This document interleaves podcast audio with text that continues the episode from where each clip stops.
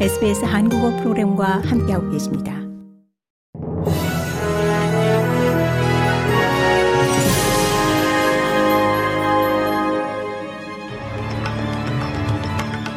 (2024년 1월 11일) 목요일 오전에 SBS 한국어 간추린 주요 뉴스입니다. 열대성 사이클론 제스퍼가 야기한 기록적인 폭우로 몇 주 동안 힘든 시간을 보낸 퀸즐랜드주가 또 다른 사이클론 위협에 직면했습니다. 호주 기상청은 강한 폭풍우가 최북단 지역을 강타할 것으로 예상하고 있으며 이 몬순 기압골 때문에 사이클론으로 발달할 가능성이 있는 것으로 보고 있습니다. 홍수 피해 지역을 방문한 스티븐 마일스 퀸즐랜드 주총리와 앤소니 알바니지 연방 총리는 이 복구 지원을 위한 보조금과 재정 지원을 발표했습니다. 타주에서 브리즈번으로 이주하는 현상이 이 퀸즐랜드주 주도의 평균 주택 가격을 이 멜버른의 평균 주택 가격보다 높게 만들고 있는 것으로 나타났습니다. 코로직의 최근 데이터에 따르면 브리즈번의 평균 주택 가격이 2020년 3월 이래 50% 이상 상승했습니다.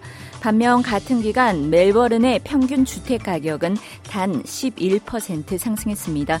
전문가들은 브리즈번으로의 이주 현상은 코로나19 락다운 이후 이 비교적 느긋한 삶의 방식에 대한 욕구와 많은 이들이 재택근무를 할 수 있는 능력을 보여준다고 말합니다.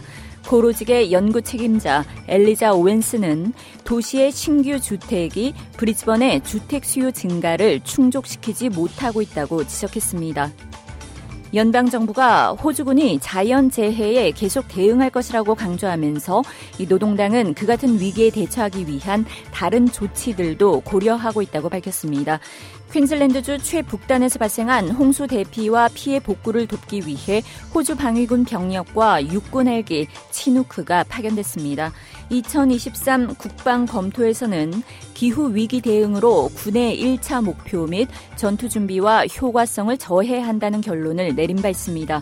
하지만 머레이 와트 긴급 대응부 장관은 자연재해 대응을 위해 군용 헬기와 군 병력은 계속 파견될 것이라고 말했습니다. 이 또한 정부가 그 같은 위기에 대응할 예비군 창설을 결정했다고 밝혔습니다. 남미 국가 에콰도르에서 폭력 조직이 판을 치는 무법 사태가 이어지고 있습니다.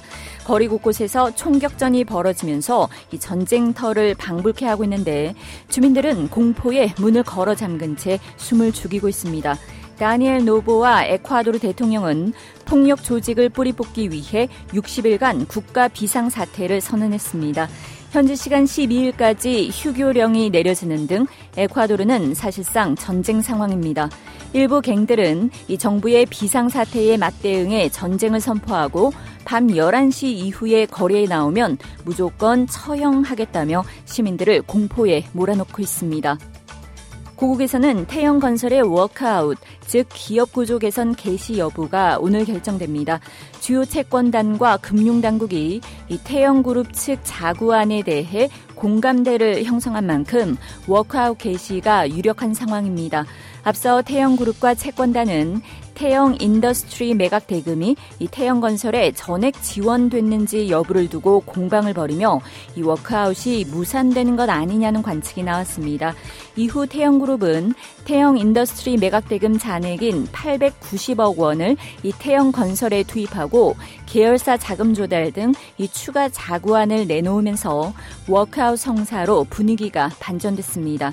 이상이 1월 11일 목요일 오전에 SBS 간추린 주요 뉴스입니다.